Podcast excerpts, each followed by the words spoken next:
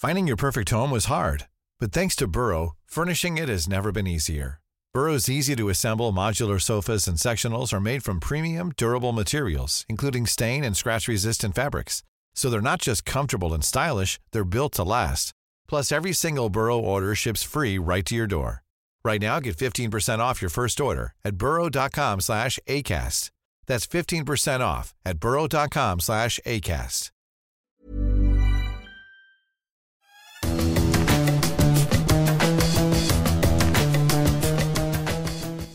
Salut les fous du volant, podcast exceptionnel cette semaine puisque nous recevrons dans quelques minutes Pierre Vacher, directeur technique de chez Red Bull.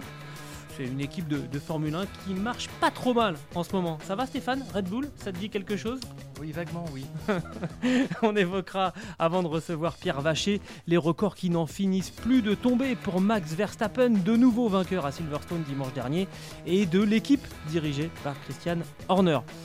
Silverstone, ça a aussi été la confirmation du retour au premier plan de McLaren avec un Lando Norris resplendissant sur la piste et sur le podium et d'une monoplace moribonde en début de saison et qui a failli donner le tournis au double champion du monde en titre. Ce podcast est à retrouver sur toutes les bonnes plateformes d'écoute de Deezer à Spotify en passant par Acast ou par Apple Podcast. N'hésitez pas à nous donner 5 étoiles et aussi à vous abonner et de cette manière vous recevrez les nouveaux épisodes directement sur votre smartphone. On débute donc les fous du volant euh, aujourd'hui euh, avec Red Bull euh, transformé en véritable machine à record ce week-end à Silverstone.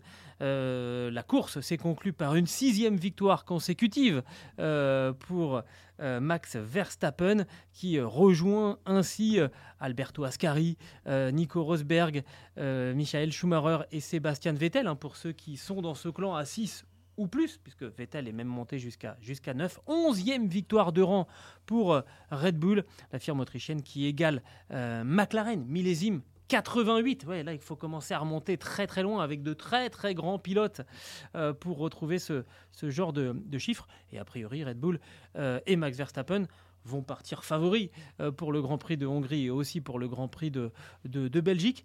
Stéphane, j'ai envie de dire, là, on rentre dans un club quand même euh, qui commence à être ultra select quand on commence à évoquer euh, Ascari, euh, Schumacher, Vettel. Six victoires de suite, c'est autant que Michael Schumacher en 2000-2001, comme on peut le voir sur ce tableau. Et il en reste quatre devant quand même, et non des moindres. avec cette victoire consécutive, Michael Schumacher, Alberto Ascari et Nico Rosberg, tu as cité leurs noms, et puis tout au-dessus, Sébastien Vettel avec 9 victoires. C'était euh, pour terminer la saison 2013. C'est vrai que c'est absolument impressionnant. Euh, Verstappen a poussé aussi encore dimanche pour s'assurer le meilleur tour en course. Là, il n'a pas eu trop trop de mal. Et il Avec en des donc... qu'il aimait pas. Hein. Il a pas arrêté de dire ah, j'ai pas de bon feeling et à chaque fois il faisait le meilleur tour en course derrière. ça, donc, heureusement parce que il en est à 8 hat-trick maintenant en carrière, autant que Prost et Vettel quand même. C'est juste euh, sidérant. Alors, euh, bon, Schumacher est encore loin avec 22. Euh, combo, pole position, victoire et meilleur tour en course, mais ça situe encore une fois le personnage qui est juste incroyable. C'est 29 arrivées consécutives dans, le, dans les points. c'est autant que, que Ricciardo chez, chez, Red Bull pour ce qui est d'un pilote Red Bull, pour, pour, le record. Et puis surtout les chiffres de sont aussi euh, dominants en, ce qui concerne les tours menés, 580 sur 610. Euh, on avait déjà donné ce chiffre-là, je crois que c'était 93%, on est passé à 95%. Oui, on a encore progressé un petit peu effectivement sur la statistique des, des tours menés par, euh, par l'équipe Red Bull. Et on a, on a d'autres chiffres encore ou pas? Parce que on a le sentiment quand même que ça s'est un petit peu resserré, que ça, il n'a pas mené les premiers tours, il s'est fait surprendre au départ. il a un tout petit ah bah, petite faiblesse quand même, étrange parce que je regardais ses stats depuis six Grands Prix. Il est imperturbable au départ.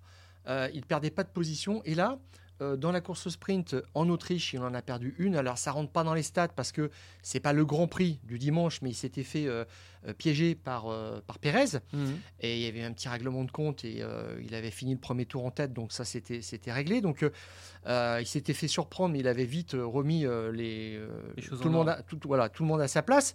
Et là, réellement, en fait, oui, c'est une faiblesse. Helmut Marko a dit bon, bah, il a relâché trop vite l'embrayage. Il le savait certainement, mais là, Verstappen, il ne donne pas d'explications. Euh, il, dit, il se contente toujours de dire il faudra regarder ce qui s'est passé. Oui, Donc, euh, ouais, il, il est un petit peu là, il a un petit côté Michael Schumacher. Quand, on, quand on, quelque chose ne se passe pas comme prévu, quand on, Mm. on a fait une faute, une erreur, on n'en parle pas trop, on ne s'étale pas trop là-dessus. Il reste vraiment dans sa carapace, il est indestructible. Et euh, globalement, je, trouve en fait qu'il ne s'est pas affolé. D'habitude, il cherche à, à reprendre la première position le plus rapidement possible. Et là, il a attendu euh, l'activation du DRS. Il s'est rapproché progressivement de Norris pendant que Norris quand même tapait dans ses pneus pendant 4 tours. Et il l'a accueilli tranquillement, même pas au bout de la plus longue ligne droite du circuit. Ce qui veut dire qu'il en avait quand même encore euh, sous la pédale. Et après, bah, il, a, il a contrôlé. Euh, même si ça a été un petit peu tendu par moment, c'est vrai, il, a- il était un peu grognon sur la fin parce qu'il n'avait pas les, les bons pneus. euh, Selon dans lui. Voilà, En tout cas, il n'avait pas les bonnes sensations avec les pneus. tout à fait. Et puis, euh, bah, ça fait voilà une victoire, une victoire euh, de plus, euh, 11 consécutives. Et euh, c'est vrai que ça nous met maintenant au niveau, ça met Red Bull 2023 au niveau, enfin 2022-2023, parce que cette série a démarré à- lors de la finale de 2022, ça les met euh, au même niveau que euh, McLaren en 1988. Euh, c'est juste impressionnant parce que là, quand même, on parle de Prost, de Senna, d'une écurie dirigée par Ron Dennis Ah, avec une voiture de sublime. Ouais. voilà, faite par Gordon Murray, tout ça, on était vraiment dans, dans l'excellence absolue, dans, le, dans la légende de la Formule 1. C'était presque l'équipe parfaite. Euh, Alors- Red Bull est peut-être en train de devenir l'équipe référence maintenant. Alors justement, euh, on s'est posé la question, nous, euh, ben, avec ces chiffres, justement, le fait d'arriver à égalité avec euh, Red Bull 2023 d'un côté et McLaren 88 de l'autre, est-ce qu'il y a finalement un côté qui est plus fort que, l'autre? Ben, on, se pose, la question, Stéphane. Pour toi, c'est ça reste quand même un petit peu en, en retrait, la performance de Red Bull en ce moment. Ces 11 victoires, elles représentent moins, à tes yeux, que, que les 11 victoires consécutives de, de McLaren en 1988 Oui, alors pour une raison, c'est que euh, Red Bull est en 2023 sur la lancée d'une saison extraordinaire euh, en 2022 et plus particulièrement d'une seconde moitié de saison, alors que McLaren n'était pas en haut de l'affiche en 87 et qu'ils font un recrutement, Ayrton Senna, euh, il y a le moteur Honda qui arrive, ils mettent tout ça ensemble et ça donne une voiture absolument fabuleuse. Il y a un effet waouh, hein, euh, clairement, c'est stupéfiant ce qu'ils sont capables de faire et ils laissent régulièrement la concurrence à un tour. Et on parle de Ferrari, hein, on parle pas de n'importe qui. Euh, là, éparpillé façon puzzle, franchement. Et la domination de Red Bull cette année est un petit peu différente parce que si tu regardes bien, tantôt c'est euh, Ferrari le premier challenger, tantôt c'est Aston Martin ou c'est euh, Mercedes ou c'est euh, maintenant McLaren. Ouais, ouais. Ça tourne derrière si tu veux. Et bah, pendant ce temps-là, en fait, Red Bull s'échappe et creuse un écart absolument extraordinaire. Alors peut-être que depuis Silverstone, les choses ont changé, que McLaren va prendre la main jusqu'à la fin de la saison. On verra si la prédiction de Mika Hakkinen, le champion du monde 98 et 99, s'avère exacte. On a quand même l'impression qu'on a assisté à un, un tournant depuis deux courses et que euh, Red Bull est moins facile. Ouais, c'est clair. Bah, je suis pas tout à fait de ton, ton avis. Alors après, c'est une question d'analyse et de, et, et- et de perspective.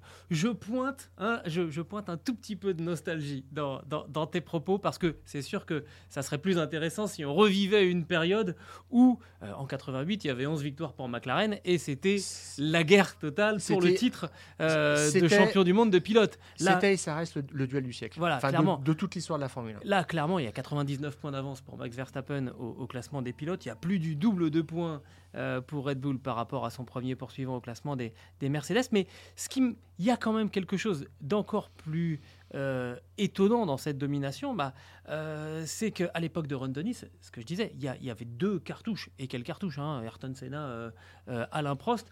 Je veux dire, quand il y en avait un qui se faisait éventuellement piéger, et ça arrivait quand même très très rarement, il y avait, toujours, euh, toujours l'autre. Bon, si tant est que l'un ne faisait pas, se faisait pas piéger euh, précisément par, euh, par l'autre.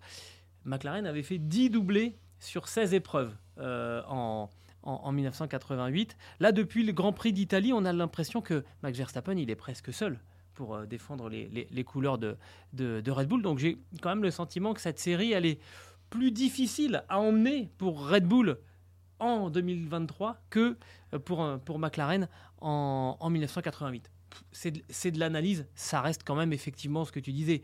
Euh, quand on parle de- des années 80 en, en Formule 1, McLaren était la référence. Peut-être que dans 20 ans, quand on évoquera la Formule 1 des années 2020, euh, la référence restera Red Bull avec Max Verstappen. Oui, alors 88, c'est une paire extraordinaire de pilotes. Ayrton Senna qui est vraiment focalisé sur le moteur et Prost sur le châssis. C'est pour ça aussi que ça fait autant de dégâts. Hein.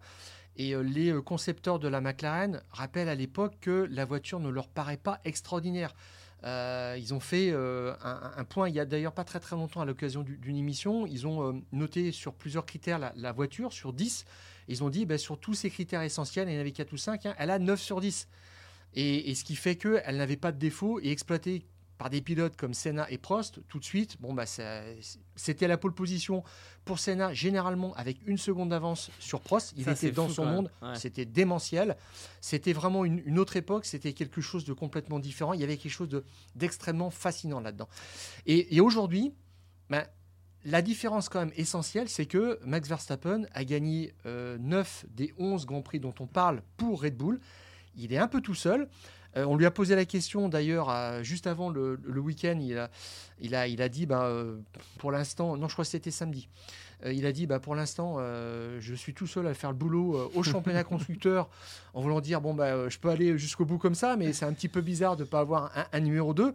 Et c'est ça qui est incroyable c'est que on parle de Max Verstappen comme euh, d'un pilote très rapide euh, en qualification, euh, qui a une science de la course consommée, ça, il n'y a, pas de problème, et qui a finalement la vue du moteur qu'avait Senna et la perception du châssis qu'avait Prost, ce qui en fait un pilote une sorte de synthèse et, en même temps il est l'addition des deux. C'est ça qui est impressionnant. C'est ce qui fait que il va mériter amplement son, son troisième titre. quand on voit des à ce qu'on arrive le néerlandais et Red Bull dans cette saison, c'est vrai que ça donne un cachet particulier quand même. Ils sont écrasants, mais là, c'est une démonstration. Clairement. C'est pour ça que finalement, tu vois, quand on préparait ce, sujet, on a voulu comparer parce que les chiffres sont à égalité entre, euh, entre McLaren 88 et, Red Bull 2023. Mais finalement, la, la, vraie comparaison, la vraie typologie de cette équipe Red Bull en ce moment, c'est plus du Ferrari époque euh, Michael Schumacher, c'est plus du, du Renault période Alonso, c'est-à-dire avec un pilote euh, bah, qui est largement au-dessus euh, de son, de son coéquipier, qui a presque même les, euh, qui a les faveurs de son équipe. et je me demande dans quelle mesure, peut-être que psychologiquement, beaucoup d'équipes ont voulu éviter ce qui s'est passé chez, chez McLaren en 88. 88 et puis la, suite hein, avec ce, ce, duel qui s'est poursuivi sur les, saisons suivantes entre Ayrton Senna et, et Alain Prost avec la conclusion terrible qui n'a rien à voir avec ce duel finalement mais qui a imprimé une sorte de, chape de plomb par rapport à une lutte interne. C'est arrivé qu'une seule fois depuis, Mercedes, euh, Mercedes 2016 avec Lewis Hamilton et, Nico Rosberg, mais tu as le sentiment que dès que ça peut arriver, ah non, non, non, il faut se débarrasser de quelque chose parce que c'est dangereux. J'ai deux autres exemples en tête, mais c'est vrai que euh, à l'époque, euh, McLaren, c'était une exception. Ron Dennis avait pris le pari vraiment de réunir Senna et Prost euh, on, pensait que ça allait être la guerre. Euh, ça a été la guerre. Tout à fait. Et euh, ça, en, a dissuadé beaucoup de recommencer depuis. Mais depuis cette époque, Williams aussi a eu deux fines lames en 96. McLaren a eu en 2007 Alonso et, Hamilton. Là aussi, ça a fait des dégâts. Hein. Et puis, tu parlais de, de, Mercedes. Pendant trois saisons, il fallait quand même aussi avoir du cran. C'était pas exactement le plan parce qu'on ne pensait pas que Rosberg était aussi bon, mais ça reste des, exceptions et Red Bull de 2023, c'est euh, l'archétype de l'équipe moderne qui mise sur un pilote numéro 1, qui mise tout sur un pilote numéro 1. et qui a finalement presque été surpris de voir que Perez, bah, hein, pendant un moment, euh, euh, tenait la dragée haute. On s'est même demandé à un moment s'il n'allait pas créer la surprise. Bon, bah, depuis, on a compris. Hein. il s'est un petit peu, il s'est un petit peu écroulé, le, le, le Mexicain. Voilà, on en est là. Est-ce qu'il y a des records à aller chercher maintenant? D'autres records à aller chercher, Stéphane Il y en a, mais les chiffres sont, loin maintenant, hein, quand même. Hein. Alors là, tu me prends de, court complètement. Il y a de toute façon cette douzième victoire là qui euh, mettra fin au débat, je pense. Là, alors le record le plus extraordinaire, de toute façon, c'est le Grand Chelem. Sont-ils capables de gagner toutes les courses? Oui, bah, c'est ça maintenant. Le et Verstappen s'est exprimé là-dessus en disant qu'ils avaient du mal quand même. Ils seraient le plus vulnérables sur les circuits euh, en ville là où il faut de la traction, où il y a beaucoup de virages lents, parce que la Red Bull a des qualités euh, extraordinaires en termes de, tenue de route qui, font merveille dans les virages euh, rapides. Elle a aussi un super DRS. Donc là, tu ne peux pas utiliser ça non plus sur les circuits urbains. C'est pour ça que l'écart a été finalement assez faible à Monaco. Et Max Verstappen dit quand il y a des bosses aussi, ça ne nous arrange pas. Donc rendez-vous sur des circuits comme, comme Singapour, qui peuvent être un petit peu compliqués. Même la Hongrie, hein, qu'on cite comme le circuit le plus proche je dirais par nature, c'est de, de, Monaco peut euh, les mettre en, difficulté. Donc euh, rien n'est moins sûr là-dessus. Et c'est peut-être par là qu'arrivera euh, la fin de la série. Mais je pense. Là, c'est la question, c'est est-ce qu'il il y aura la fiabilité aussi au rendez-vous avec 29 arrivées de suite pour Verstappen? On voit que tout est calé, tout est calibré, il n'y a pas de problème. Il n'y a pas de changement de pièce non plus intempestif. On hmm. sent qu'ils ils ont atteint un point d'équilibre qui est extraordinaire, qui est absolument impressionnant. Donc, ce que peut faire Red Bull, oui, peut-être, c'est le grand chelem que, n'était pas parvenu à faire euh, McLaren en 88. Alors, on se souvient avec cette victoire de Gerhard Berger euh, pour Ferrari en Italie, si je ne m'abuse. Non, c'était C'est ça, à, Monza. À Monza, voilà, ça. tout à fait, juste après le décès de Denzo Ferrari. Eh ben, ça sera, ça sera donc le grand challenge pour Red Bull, finalement le, seul grand challenge euh, qu'il leur reste à, accomplir pour cette saison 2023. Euh, bah, ça va être maintenant le, moment de prendre la direction de Milton Keynes. voilà, de Milton Keynes, où on va retrouver Pierre Vacher, le directeur technique de Red Bull. Comme promis, on a donc un, invité, euh, allez, on lâche le mot exceptionnel, en la présence de, Pierre Vacher, euh, directeur technique de, chez Red Bull. Bah, Pierre, on va commencer dans le vif du sujet. On aimerait un petit peu comprendre comment vous êtes organisé, comment ça se passe avec Adrien Newey, qui lui est donc directeur de la technologie chez Red Bull, et vous qui êtes directeur technique. C'est une organisation un petit peu, un petit peu particulière. Ça a l'air de pas trop mal marcher quand même. Oui, ça, marche, ça marche bien. Bah, après comment, comment ça fonctionne C'est que bah, Adrien, il n'est pas à 100% sur, euh, sur la Formule 1, il s'occupe aussi d'autres projets qui sont euh, une voiture hypercar, et puis après, il ne travaille pas obligatoirement à 100%. Donc, nous, on l'utilise plus comme. on, essaie d'utiliser son expertise et son expérience pour, pour nos projets, pour la F1. Mais en gros, toute la, la, vie de tous les jours, les directions techniques qu'on prend euh, sur la voiture. En gros, c'est plus de mon côté et lui, il est plus euh, comme, un, comme un consultant, euh, extra consultant technique qui nous donne plein de, plein de, conseils et de, de directions basées sur son expérience et aussi d'avoir un, pas, un, pas, derrière pour être sûr qu'il a une vision plus, plus d'ensemble. Donc voilà un peu comment on est organisé. D'accord, ok. Alors, évidemment, euh, la, première question, je vais dire un petit peu, on, ne va pas trop parler d'actualité, mais évidemment, on va revenir sur cette victoire de, Max Verstappen. On a envie de savoir ce, que vous ressentez, vous, comme de... Euh, qu'est-ce qu'il a de spécial, Max, euh, Max Verstappen? Je voudrais que vous nous parliez de son pilotage, de son talent, et puis... Est-ce qu'il y a une patte, Max Verstappen, un personnage, parce que c'est un homme aujourd'hui que vous avez vu grandir au sein de votre équipe ah bah, c'est quelqu'un qui a énormément de talent. Après, je ne suis pas sûr d'en avoir connu euh, qui ait autant de talent que lui. Après, avec une, un désir de conduire une voiture. Euh, en gros, c'est son, plus grande, c'est son plus grand désir de tous les jours de conduire une voiture. Donc, euh, s'il n'est pas dans la Formule 1, il est sur le simulateur, il est dans, sur ses simulations à lui, sur, dans des voitures de GT Tourisme à conduire sur la piste. C'est sa passion et et il est tous les jours dessus. Après, en plus de ça, il a une envie de bien faire et il est très compétitif. Donc, euh, il, a, une capacité à, comprendre le potentiel de la voiture euh, directement. Donc, ça, c'est assez rare. Euh, sur, il n'a pas besoin d'apprendre, de, de, sentir la piste. il n'a pas besoin de faire des tours d'apprentissage. Il, il, sent tout de suite le maximum potentiel. Donc, il, pour nous, c'est exceptionnel parce qu'on peut régler la voiture tout de suite après euh, une première séance d'essai ou un premier tour. Donc, euh, on sait dans quelle direction il faut aller. Et euh, il a une capacité à avoir un arrière qui est, un peu plus faible ou qui, qui, peut aller un peu plus à la limite que, que beaucoup d'autres pilotes. Donc, c'est un gain de performance énorme pour nous. Il sait exactement où il, ce qu'il veut. C'est l'impression vraiment qu'il donne. Il a un esprit très indépendant il porte vraiment euh, le, projet sur la piste. Hein. il est le pilote de référence. ça fait un an qu'il est particulièrement en forme. Ça correspond un peu à la cure d'amaigrissement de, la voiture. Il avait dit, je la sens mieux, je peux mieux la placer. Ça a été ça le déclic? Ah, c'est clair que après le cure d'amaigrissement de la voiture, ça a permis d'avoir une autre voie de, réglage de la voiture avec une distribution de poids qui, qui, lui allait beaucoup mieux et ça lui a permis euh, de, débloquer un, autre aspect de la performance euh, qu'il qui n'aime pas trop, qui il aime bien avoir euh, un train avant qui est, assez, qui est très très fort et ça, ça, ça, a redonné encore un peu plus de performance à, sa conduite. On, se posait la question, on se pose régulièrement la question de savoir quel est le, euh, rythme de travail des équipes d'ingénierie. Euh, combien de temps en avance, euh, en fait, vous travaillez sur, sur les autos? En ce moment, vous travaillez sur quelle voiture Sur les évolutions qui arriveront, je ne sais pas, hein, sur le dernier quart de, la saison, le dernier tiers? Vous êtes à, à 3 mois, 6 mois en avance ou vous êtes déjà en train de travailler sur, sur la voiture de, de l'année prochaine? Alors, bah, après, ça va dépendre des pièces sur lesquelles on travaille.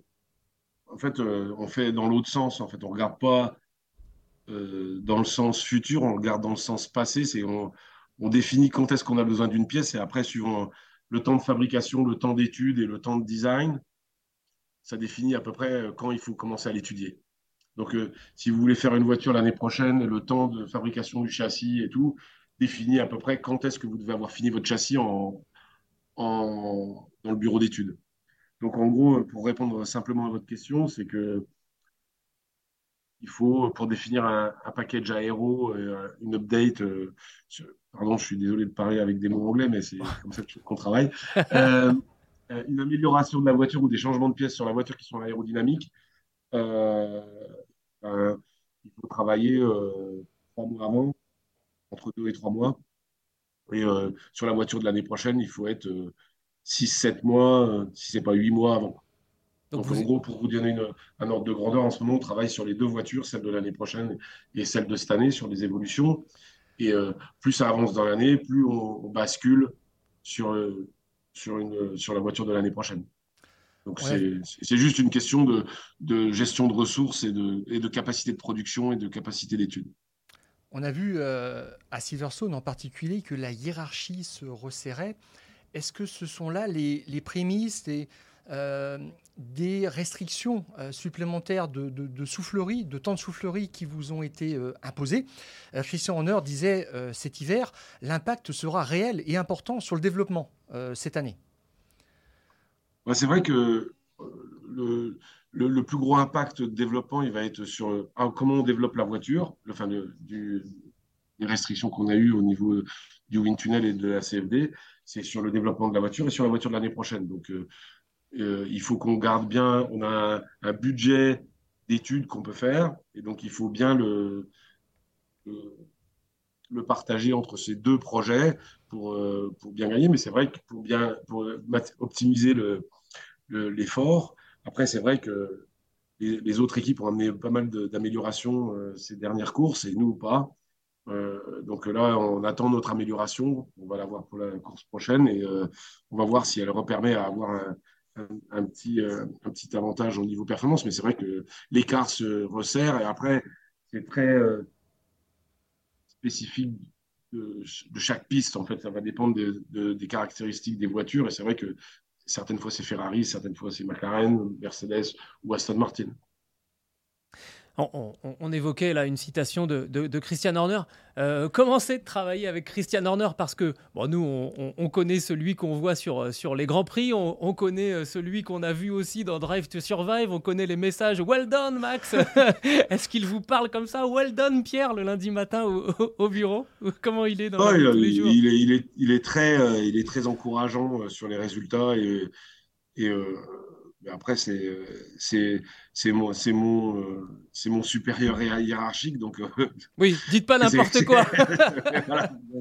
Non, mais c'est le, plus gros impact qu'il a sur le team, c'est plus sur euh, c'est pas obligatoirement sur les encouragements qu'on on voit à la télé, c'est plus sur la façon, les libertés qu'il nous donne dans le travail, les outils qu'il nous donne, la confiance qu'il a en nous et Et surtout, ce que je trouve admirable, c'est surtout quand, plus quand ça marche pas, il met jamais le team euh, devant le fait accompli ou euh, devant tout le monde euh, après une course qui est, qui est mauvaise. Et ça, c'est pas dans tous les teams qu'on peut avoir ça. C'est qu'il dit jamais la voiture est nulle, les ingénieurs ont fait du mauvais boulot. c'est plus on, on, en discute entre nous, c'est certain, quand on n'a pas fait du bon travail. mais ça, il le dit jamais devant, devant, devant la presse et devant le. Il protège l'équipe et je trouve que c'est très très bien. On le voit d'ailleurs aussi dans son management avec Sergio Pérez qui traverse un peu un trou d'air. Euh, c'est un peu les montagnes russes. Comment est-ce que vous expliquez ça euh, Helmut Marko disait en début de saison, la Red Bull euh, RB 2019 doit mieux lui convenir que celle de l'année dernière. Il va être plus proche de Max cette année. C'est vrai. elle est beaucoup moins capricieuse, cette voiture, donc elle devrait mieux lui convenir. Après, c'est jamais évident de, se battre contre Max Verstappen en tant que pilote, je pense. Enfin, c'est, quand on est sportif de haut niveau, c'est difficile. Et euh, de se battre contre le meilleur, et euh, c'est pas évident. Et c'est vrai que peut-être que aussi nous, en tant qu'ingénieurs, on ne l'a pas obligatoirement bien aidé ou pas assez. Parce que c'est vrai que si on veut aller vite dans une voiture de course, il faut parfois prendre des risques sur les réglages. Et ces risques peut-être ont été mal calculés. Euh, et n'ont pas obligatoirement aidé, en plus de, des petites erreurs qui, qui, qui, ont pu se passer malencontreusement. C'est peut-être aussi des erreurs qui, euh, qui, ont été faites par rapport au réglage de la voiture euh, pour, euh, pour, maximiser la performance, mais qui donnent des, une voiture beaucoup plus moins contrôlable, je dirais. Stéphane, on va parler d'Helmut Marco aussi un petit peu? Oui, si vous voulez, Parce que je trouve que alors, vous allez nous dire, est-ce que Helmut Marco a, il a un rôle particulier Il est le conseiller spécial, mais il est plus que ça. Il est euh, le regard de, de l'ancien pilote, vainqueur des 24 heures du Mans, euh, ancien pilote de Formule 1. Et est-ce que justement, euh, il n'est pas là, il n'est pas extrêmement précieux pour la compréhension qu'il a des pilotes qui réclament beaucoup de choses. Parfois, il faut faire le tri, il faut les rassurer, il faut faire l'interface entre le pilote, ce qu'il demande, et puis l'équipe. Est-ce que ce n'est pas un maillon essentiel du dispositif, euh, euh, du dialogue à l'intérieur de l'équipe? Après, c'est clair qu'il a une, a une place importante sur la piste. Pas dans la vie de tous les jours à l'usine, ça c'est certain, mais surtout entre la relation entre nous, comme vous, comme vous le disiez, euh, sur, avec les pilotes, et puis principalement sur leurs demandes, sur leur façon d'être.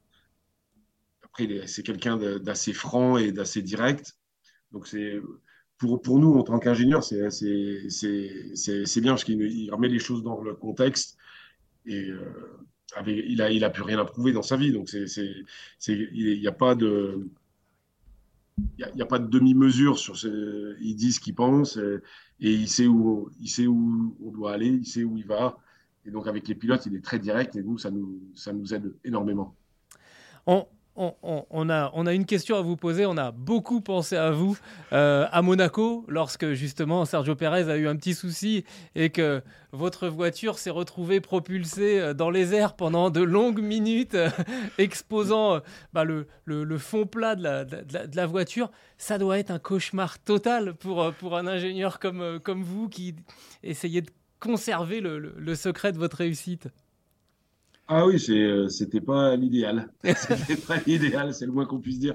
Non, mais c'est surtout que, en fait, dans, dans, notre métier, c'est euh, c'est un métier de compétition. Donc, euh, on, a, on a des pilotes qui essayent d'extraire le maximum de performance. Et puis après, on a, on a 500 personnes ou 600 personnes qui essayent de faire la voiture la plus vite possible à l'usine à Milton Keynes. Et dans ces, dans ces gens, on essaie donc de.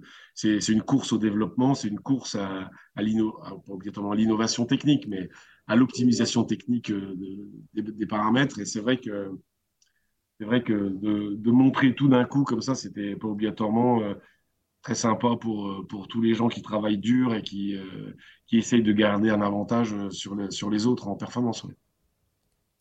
On se fait une dernière question. Bah, je ne sais pas si 15 ça veut dire combien en français 17, 18 Je ne sais pas. si on a un petit supplément, un bonus track. Allez-y il y a quelque chose d'un petit peu surprenant. On a vu la McLaren et la Williams particulièrement performer euh, ah ce week-end euh, à Silverstone. Il se trouve que ces deux écuries ont remercié leur directeur technique, la personne à l'origine du, projet. On voit qu'aujourd'hui, ces voitures fonctionnent bien. Est-ce que vous avez aussi une forme de pression? Est-ce que vous avez des objectifs chiffrés quand vous euh, créez une nouvelle voiture? Est-ce qu'on vous rappelle au quotidien les objectifs? Comment est-ce qu'on vit tout ça? Parce que euh, bah, le métier est assez dur quand même, la, condition de technicien est assez difficile. Oui, c'est après c'est difficile, mais après on est c'est pour parce que c'est difficile, c'est pour ça qu'on est là. Sinon, ce serait moins intéressant. ce qu'on veut, c'est battre les autres. Donc, euh, l'objectif est clair, c'est d'être le plus vite possible. Et euh, si on si on n'est pas le plus vite possible, c'est de le devenir. Donc, euh, non, l'objectif est très clair euh, de la part de tous les gens qui sont au-dessus de moi ou même des gens qui sont en dessous de moi, parce que la pression, elle vient des deux côtés. et c'est vrai pour tout le monde dans l'entreprise. Donc, on a tous le même objectif. Et c'est difficile, mais c'est pour ça que, je veux dire, c'est comme quand on, est compétitif dans la vie, on veut toujours être le meilleur, mais montrer qu'on peut se battre avec les autres et, euh, et, en tout cas, dans notre cas, euh, gagner. Et c'est vrai que c'est ça, c'est pour ça qu'on est là, en tout cas. Euh, à titre personnel, vous avez connu, vous, la période Vettel. Et puis il y a eu derrière une période plus difficile, regagner de nouveau. Est-ce qu'il n'y a pas un sentiment un petit peu différent? Là, vous connaissez une réussite qui est comparable à celle de l'époque de Sébastien Vettel. Est-ce qu'on apprécie encore plus quand on a connu des, des moments de vache maigre? Ah oui, c'est certain, surtout quand, ça a été une grande période Mercedes et on se battait avec eux pour essayer de revenir. Là, c'est, euh, je dirais pas que c'est le parce qu'on n'a toujours pas gagné, mais euh, on va gagner cette année. Mais euh, c'est, euh, euh, c'est beaucoup plus facile à, gérer. On apprécie beaucoup plus. Merci beaucoup, Pierre Voiché, d'avoir été avec nous. On a essayé de respecter. On a commencé euh, il y a 15 minutes. On nous avait donné 15 minutes. On les respecte. On sait que c'est précieux, les minutes d'un directeur technique d'une équipe de Formule 1. Merci à vous d'avoir été dans les fous du volant. Merci, Pierre. Avec plaisir. Avec plaisir. Bonne fin de journée. À vous aussi. Et bonne, bonne suite de saison. Merci. On revient dans les studios des, Fous du Volant pour évoquer le dernier sujet euh, de notre podcast aujourd'hui. On avait prévu de vous en parler aujourd'hui. Eh ben, on a bien fait. on a bien senti. vous avez annoncé On a été bien inspiré. On va parler de McLaren, la nouvelle euh, menace. Alors finalement, dans cette saison, on attendait Ferrari, on a eu Aston Martin, on espérait Alpine, c'est Mercedes qui a relevé la tête. Et depuis l'Autriche, le paddock redécouvre McLaren après un début de saison catastrophique. 29 points marqués sur les 9 premiers euh, Grand Prix. Les hommes de Zach Brown font des, étincelles avec ce podium euh, pour, pour Lando Norris. Ça aurait même pu être un petit peu mieux si euh, Oscar Piastri n'avait pas joué de malchance avec l'intervention de la, voiture de, sécurité. Bon, finalement, l'Australien a quand même marqué des, très gros points. Il a aussi marqué les esprits avec cette troisième place sur, sur la grille de, de, départ. Mais Zach Brown dont je parlais, qu'on voyait très très sombre hein, sur, sur le muret de, McLaren durant des semaines et des semaines.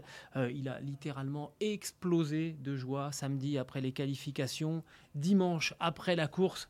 il sautait dans, dans tous les sens.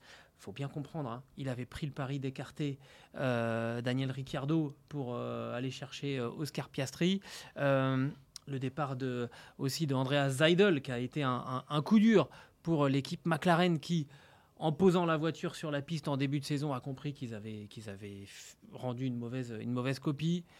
On a travaillé, on a souffert, on a serré les dents. Et finalement, ce qu'on a vu euh, en Autriche et ce week-end à Silverstone, bah, c'est le, fruit d'un travail euh, de l'ombre qui est récompensé enfin. Avec la cinquième place au championnat euh, constructeur, comme on peut le voir. devant, devant Alpine. Tout à fait. Là, maintenant, ils ont fait un bond. Euh, je pense qu'ils ont tout pour y rester quand même. Et que, vu euh, l'état un petit peu d'avancement des, des, progrès chez, chez Alpine, euh, maintenant, ils regardent plutôt vers le haut chez, chez McLaren. je trouve que c'est assez extraordinaire quand même ce que fait McLaren parce que si tu regardes bien, Gilles, dans tout ça, c'est la seule équipe je dirais, indépendante, qui n'est pas adossée à un mastodonte de, euh, l'industrie automobile mondiale comme peuvent l'être euh, Ferrari euh, ou, ou, Ferrari avec ah, Mercedes. Mercedes. avec Daimler ou Ferrari avec Fiat. Avec Fiat. ils sont indépendants, ils ont un moteur client, je trouve ça juste bluffant. Euh, alors, euh, Aston Martin est un petit peu dans, ce cas de figure aussi, mais euh, là, franchement, ils ont donné une leçon à tout le monde. Depuis Red Bull n'est pas un constructeur très réputé. Non, mais ils ont, une puissance financière extraordinaire quand même. là, qui les met à l'abri, je dirais, de tout problème. Ils ont traversé la crise du Covid beaucoup plus, enfin beaucoup moins difficilement que bien d'autres. Et, et, ce qui fait que depuis deux grands prix, ils ont axé le développement sur le comportement dans les virages rapides. Donc c'est ce qu'ils ont dit. Finalement, ça a payé euh, en Autriche. Euh, à Silverstone, mais ça sera peut-être pas le cas sur d'autres circuits, à voir. Mais c'est comme ça d'abord que tu fais une bonne voiture. Exactement. Alors, ce qui est incroyable, c'est qu'elle est rapide sur un tour en qualif et elle est euh, bien aussi sur les le dimanche. Elle est complète. Elle est, elle est complète, effectivement. Alors, on, va revenir un tout petit peu. Avant l'Autriche, on nous avait annoncé une série d'évolutions qui arriverait en, en, trois vagues successives. Une première, donc, à Spielberg pour le Grand Prix d'Autriche, avec, on va dire, un package a seulement pour, euh, pour Norris, parce que finalement, ce qu'on voit, c'est que euh, tu parlais de surface financière, on est obligé quand même de faire un petit peu attention. On n'a pas pu débarquer avec tout le package pour les deux voitures, donc seulement la voiture de Norris en, en Autriche avec un package A. À Silverstone, pour le Grand Prix de Grande-Bretagne, il y avait le package B pour euh, Lando Norris. Avec un aileron avant euh, nouveau. Voilà, c'est ça, c'est ce qui fait la différence entre le, A et le B. Euh, le package A pour Piastri, qui a finalement hérité, on va dire comme ça, pour un raccourci de la voiture de, Norris sur le mm. Grand Prix précédent. Et apparemment, tout le monde aura la même chose. Enfin, tout le monde. Norris et Piastri auront la, même chose. C'était une question de production. À Budapest pour le prochain Grand Prix. Voilà, exactement. Et, et, McLaren avait avancé, en fait, la production des pièces d'un Grand Prix pour voir un petit peu, parce qu'ils avaient senti qu'il y avait des caractéristiques que Spielberg avait qui pouvait aussi bien coller à, ah. Silverstone. Et là, ils ont posé la voiture tout de suite. Ça a été euh, bah, une fusée. Oui, voilà, en corrélation, ils euh, étaient, ils étaient plutôt pas mal. Hamilton. Mais tu vois, je reviens sur ce que tu disais. Si ça marche aussi avec le package complet en Hongrie, qui est à peu près à l'opposé de, Silverstone, hein, avec des virages ultra rapides à Silverstone, on a des virages quasiment à l'arrêt en, en Hongrie. Bah là, si la voiture elle marche, euh, je dis attention les amis, euh, les McLaren euh, vont, vont faire un malheur sur la, sur la deuxième partie de, partie de saison. Et puis ce qu'on voit aussi, bah, c'est que dans les autos, il y a des pilotes qui sont toujours là, qui n'ont pas fait beaucoup de bruit, qui n'ont pas, pas lancé leurs gants à travers les box quand ça marchait pas, et qui là se sont régalés ce week-end. Oui, avec une voiture. Alors moi, je, j'ajoute ce point qui est vraiment sidérant, c'est qu'ils ont remercié le directeur technique, c'est-à-dire la personne qui est censée avoir le mode d'emploi de la voiture ou qui, sait comment est-ce qu'il veut la, faire évoluer.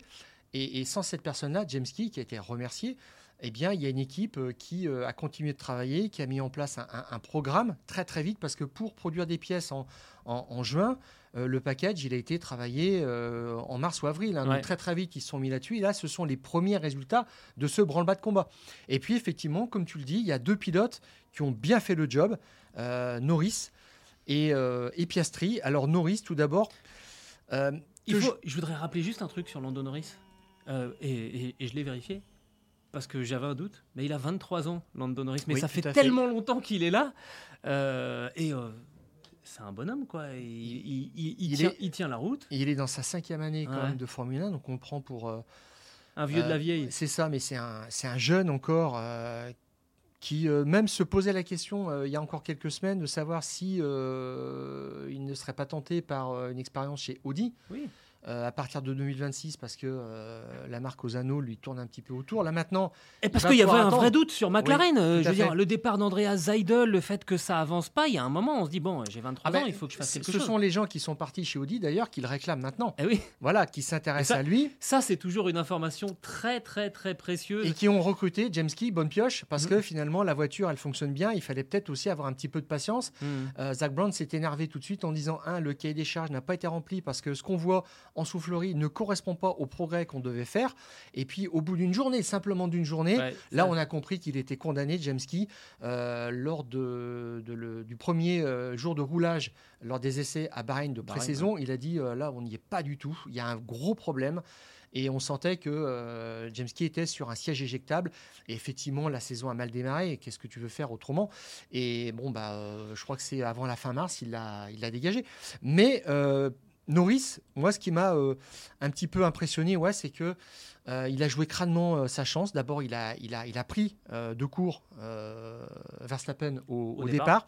alors que les départs sont pas sa spécialité. J'ai vu, il y avait sur les neuf premiers Grands Prix de la saison, il y a eu cinq pertes de place. Donc, euh, il est encore un petit peu emprunté. Là, il a été hyper opportuniste parce que Verstappen aussi a eu un petit problème d'embrayage.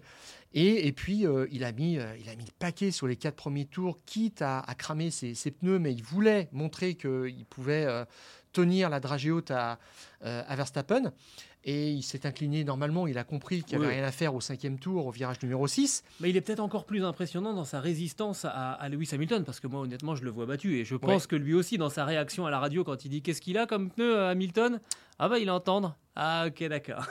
Magnifique. Il a dit, c'est ça.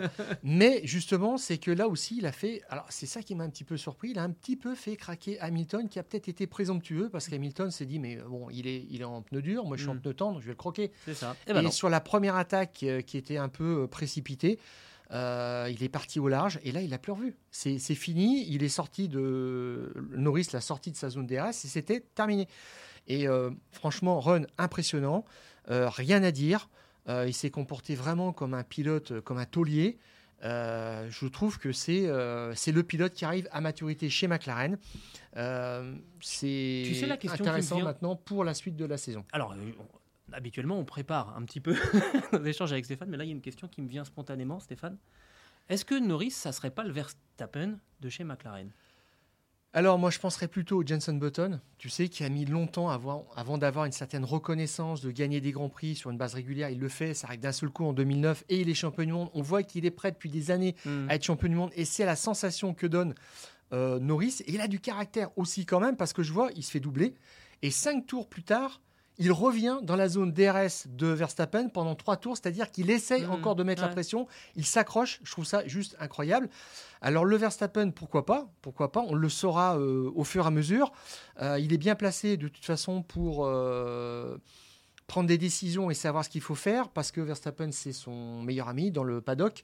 Et Verstappen lui a dit, écoute, tu trouves que les résultats n'arrivent pas assez vite pour toi chez McLaren je peux te dire une chose, j'en ai douté aussi chez, chez Red Bull, et la, la, loyauté, ça paye, la fidélité, ça paye, et insiste avec McLaren, il a un contrat jusqu'en 2025. Bon, de toute façon... C'était peut-être une façon qu'il ne vienne pas, remplacer Perez. Il ne, peut pas sortir, donc euh, Zalman a dit, il y a zéro clause de sortie, donc ça c'est réglé. Donc euh, maintenant, on espère le meilleur pour Norris.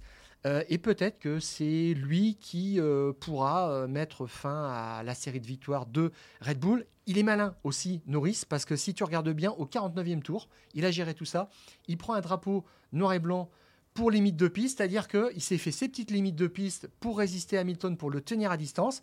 Il va jusqu'à 4, il va pas plus loin, il prend pas de pénalité, on rentre à la maison avec la deuxième place. Franchement, ça, c'est de la gestion. non, non, clairement, il a été, il a fait une course de vieux briscard, euh, ce qui fait qu'il y a des moments, on a vraiment le sentiment qu'il a beaucoup plus que que, que, ses 23 ans sur son, sur son état civil, et c'est assez, euh, c'est assez étonnant. Et en fait, euh, alors, c'est toujours difficile de voir exactement les performances d'un pilote quand la voiture est en retrait.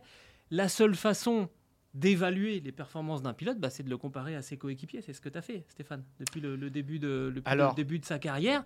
Et Norris, il a quand même mangé euh, à peu près tous ses, tous ses coéquipiers, tous Alors, Ou il y en a quelques-uns qui ont résisté? Aucun. En qualification, c'est-à-dire dans les duels euh, du samedi sur le tour unique, eh bien, Norris les a tous remportés euh, dans sa première année, son année de rookie quand même. Hein. Il est face à Sainz, qui a quand même déjà maintenant une certaine expérience, qui est passé par Toro Rosso, par Renault et euh, qui a commencé en 2015, donc il avait euh, euh, quatre saisons déjà derrière lui, eh bien il fait 10 à 10 par rapport à Sainz. il gagne de justesse son duel contre l'Espagnol l'année suivante, et puis après ça déroule face à Ricciardo. Il l'éteint complètement. un 15-7, 19-3. Et depuis le début de la saison, ça fait 9-1 contre Piastri. Alors bon, Piastri débutant, euh, Piastri ne connaît pas tous les circuits encore visités. Bon, il faut un petit peu relativiser. On y viendra d'ailleurs. Et ils n'avaient pas, mais... ils pas la même voiture euh, non plus en, Autriche. Donc il y a un Grand Prix qui n'était pas tout à fait équitable. Tout à fait, mais globalement, il est impitoyable. Il est super rapide sur le, tour unique. Euh, ça fait 62-29 hein, contre ses coéquipiers sur toute cette période depuis 2019. Et puis au championnat, on voit aussi qu'il y a une progression. Alors là, c'était un petit peu plus visible, je dirais, en course parce qu'il a mis du temps un petit peu pour intégrer tous les codes du, du, samedi, la gestion des pneus, l'attaque, comment se comporter dans le trafic, etc. Tout ça, ça prend du temps.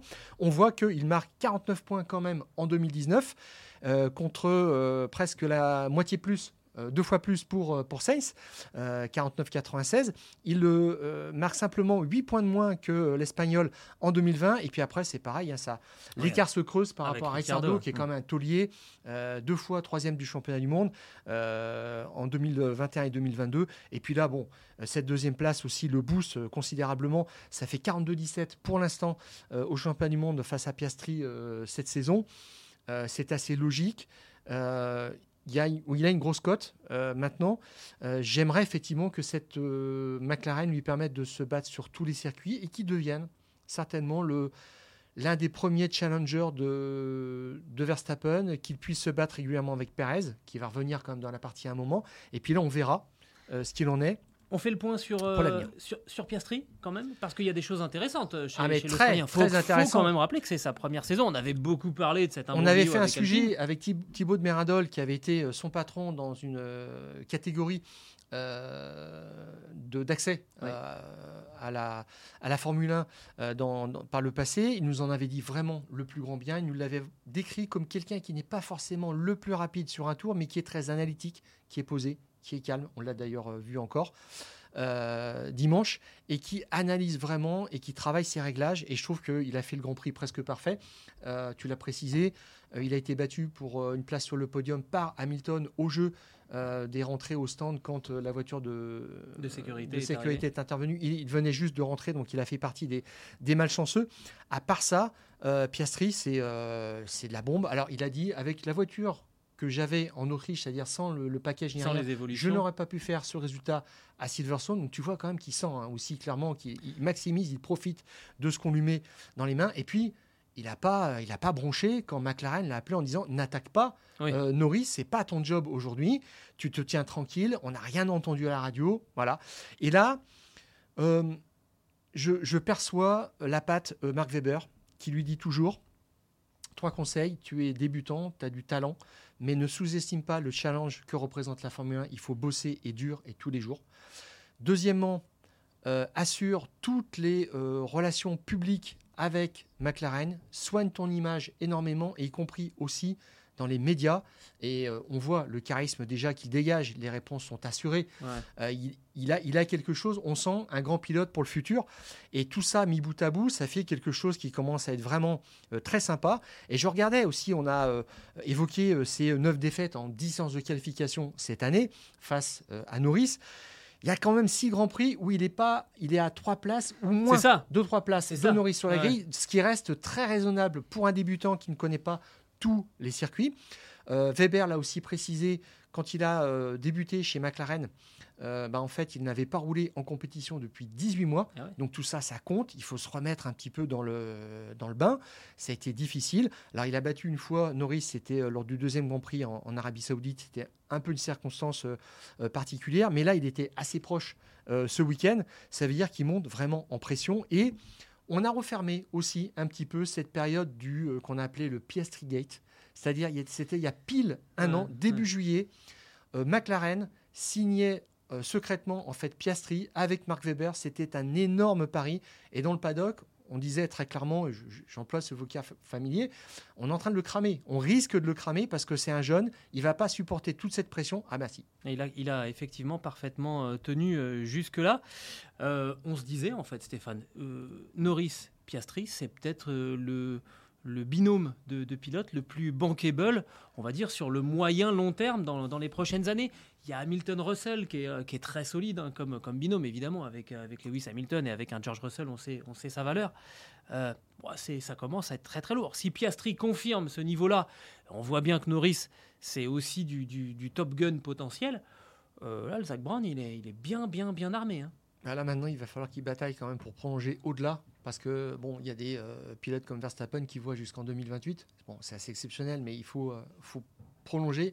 Je pense que là, il va falloir qu'il casse une autre tirelire mm. pour euh, garder même les deux, parce que Piastri, Euh, Piastri n'est et, et, je ne sais pas s'il est euh, en, contrat jusqu'en 2025. Je crois que c'est 2024. Il va falloir s'activer très rapidement parce que ça fait des envies. Les problèmes qu'a aussi Red Bull de deuxième pilote peuvent donner aussi des idées à Christian Horner.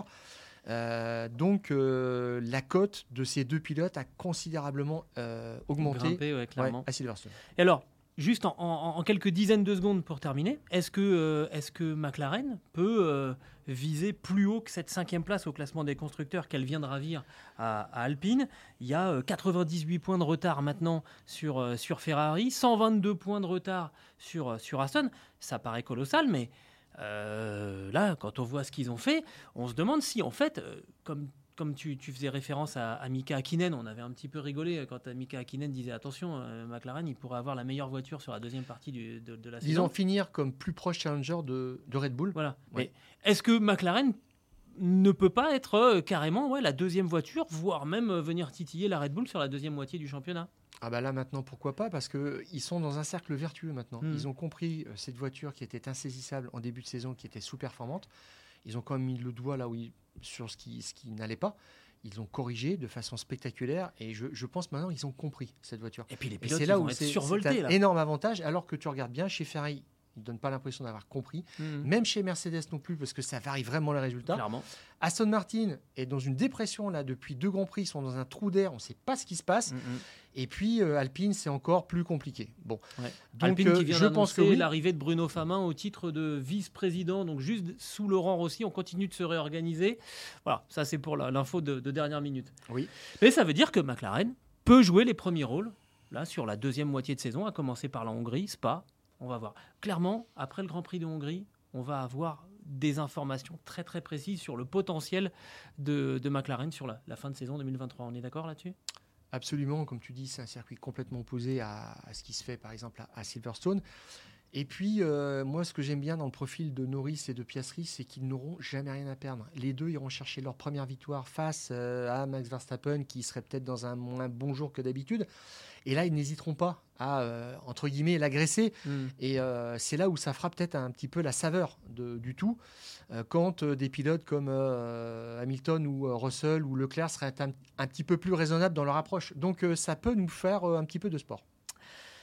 Voilà donc ce qu'on pouvait dire après ce euh, Grand Prix de, Grande-Bretagne remporté par, euh, par Max Verstappen, euh, avec cet invité incroyable qu'on a eu aujourd'hui en la personne de Pierre Vacher. Euh, la semaine prochaine, pas de Grand Prix, on va pouvoir souffler euh, un petit peu. Bah, il y aura quand même un fou du volant, ne vous inquiétez pas, on aura des choses à vous raconter avec euh, Stéphane. Ce podcast est à retrouver sur toutes les bonnes plateformes d'écoute, de Deezer à Spotify, en passant par Acast ou par Apple Podcast. N'hésitez pas à nous donner 5 étoiles et aussi à vous abonner. Et de cette manière, vous recevrez les nouveaux épisodes directement sur votre smartphone. Stéphane, je te dis à la semaine prochaine. Et, d'ici là, on coupe le contact.